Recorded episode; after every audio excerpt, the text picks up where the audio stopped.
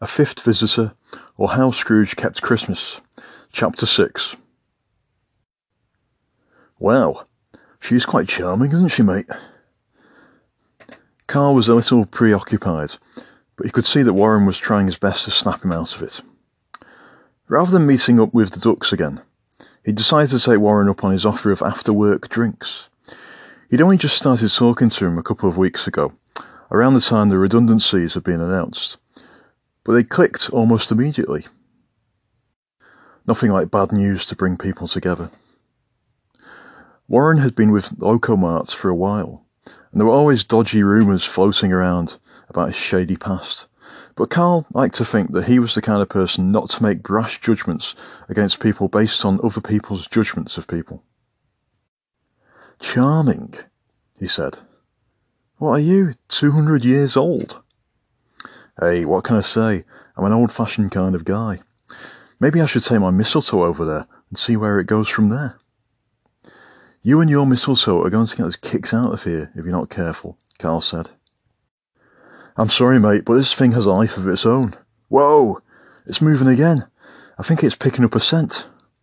He moved the mistletoe as if it was actually trying to drag him over to the women at the bar, and Carl let out a sniff of a laugh, despite his best efforts to be miserable.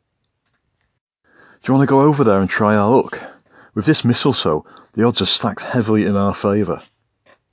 It seemed that Warren was trying to be deliberately enthusiastic to try and rescue him from the doldrums, but he was wasting his time.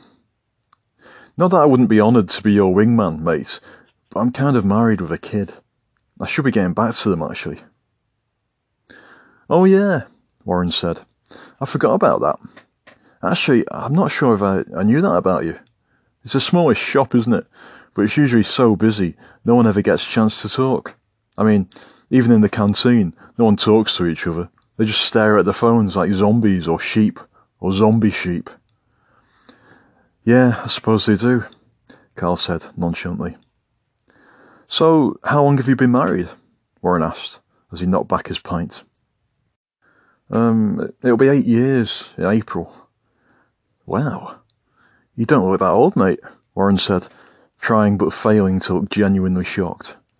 It must be a struggle. I mean, raising a family on our wages. Does your wife work? This was starting to feel like an interview. Um, yeah, well, sometimes. She's with a temp agency, but we can't always arrange childminder in time, so she has to turn out of work down. That's rough, Warren said, staring off into the distance or at the ever increasing amount of women at the bar. He couldn't decide which. It's hard to do what you want in life, isn't it? Whoa, you're getting a bit deep there, mate. We've only had one drink, Carl said, trying to lighten the mood. I'm sorry, but, it is, isn't it? There's always someone telling you that you can't do this and you can't do that. Stay away from there. I mean, it's hard enough to start with, but when you've made the bad decisions I've made. He looked straight at Carl now. I know you've probably heard stories about me. Well, they're probably all true. The thing is, though, once you've made those choices, they stick with you, no matter how hard you try to shake them. It's like you're a dog and someone's constantly standing on your tail, stopping you from moving forward. Carl felt bad for the guy. Here he was, spilling his heart and soul, and even going to the effort of coming up with colourful metaphors, and all he could think about was how he was going to tell Kate and Sarah about his impending redundancy. You seem like an intelligent guy, Warren carried on. Don't you want to do something other than work in a shop for the rest of your life? Carl let out another sniff of a laugh. What? Oh, nothing, Carl said. It's just that I've not really thought about that for a long time. It was true, he hadn't. He had had dreams of doing something great with his life, but as the years flew by, that's all that they remained, just dreams. Yeah, he said. I used to draw, cartoons mostly. I thought about branching out and doing more realistic stuff, like figurative drawing, maybe get into graphic novels or something. Before I got married, we had Sarah, I, I used to use every day off, and most evenings, draw my silly little pictures. It's kind of like being a superhero, if that doesn't sound daft. You know, miles managed shop assistant by day, cartoonist by night. Somehow, though, nothing came of it. He took a large swig of beer and noticed that it was getting warm. It felt good to talk. He'd not told anyone about that stuff for ages, and Warren seemed enthralled with his every word, so he carried on. I sent stuff off, and I got some nice rejection letters back. They liked my work, but not quite what they were looking for. Gradually, my will broke down, and here I am, talking to you about it. Well, Warren said, it's good to talk about stuff, even if it is painful, especially at this time of year. Yeah, I guess so. I suppose you heard how I got the job, didn't you? Actually, no, Carl said. People don't talk about you all the time, you know. Well, that's something, I suppose. He stopped and looked at Carl, as if he wanted to tell him, but something was stopping him. Carl couldn't resist. How did you get the job then? I thought you'd never ask. My uncle knows the manager. Back in the day, when I made those bad choices, I couldn't get work anywhere. No one would take me on, and now, now it's going to be the same story all over again. No one's going to take me on. Despite still feeling sorry for himself, Carl was warming to his new drinking partner. Oh, come on, mate. I'm sure that's not true. I mean, it's difficult for everyone at the moment, but something will turn up. Nah, I'll be okay if they let me shine shoes on the street with my record. This was the one thing I had going for me. Well, Carl said, downing the last of his warm beer. Speaking of shoes, we're all in the same ones at the moment, aren't we? Just then, Warren lifted his head up high so Carl could see right up his nostrils, as if he was about to divulge a great secret. What if I was to tell you that there's a way out of our current financial woes, my friend. Carl didn't like the way he said, my friend. It just sounded so fake compared to the heart on sleeve stuff he'd been coming out with moments before. Even so, he indulged him. What do you mean? Just what I said. A way out. The intense way in which Warren was staring at him made Carl feel on edge. Warren seemed to pick up on that as he lowered his head into a more relaxed, nostril view free position. Is it illegal? No, no, no. Funny how I knew you were going to say that, isn't it? Warren laughed. We must have a real mental connection. Yeah, I'm sure there's something mental going on, Carl said under his breath. What was that? Nothing, nothing. So, what do you reckon? Warren didn't seem to be picking up on his reluctant vibes, so he spelled it out. Nah, you're alright, mate. This was good, but I'd best be getting back to Kate and. Your daughter? Yeah, my daughter. Warren was really starting to annoy him now, finishing his sentences for him. Have you told them yet? About, you know. Carl turned away. I didn't think so, Warren said, a little too smugly.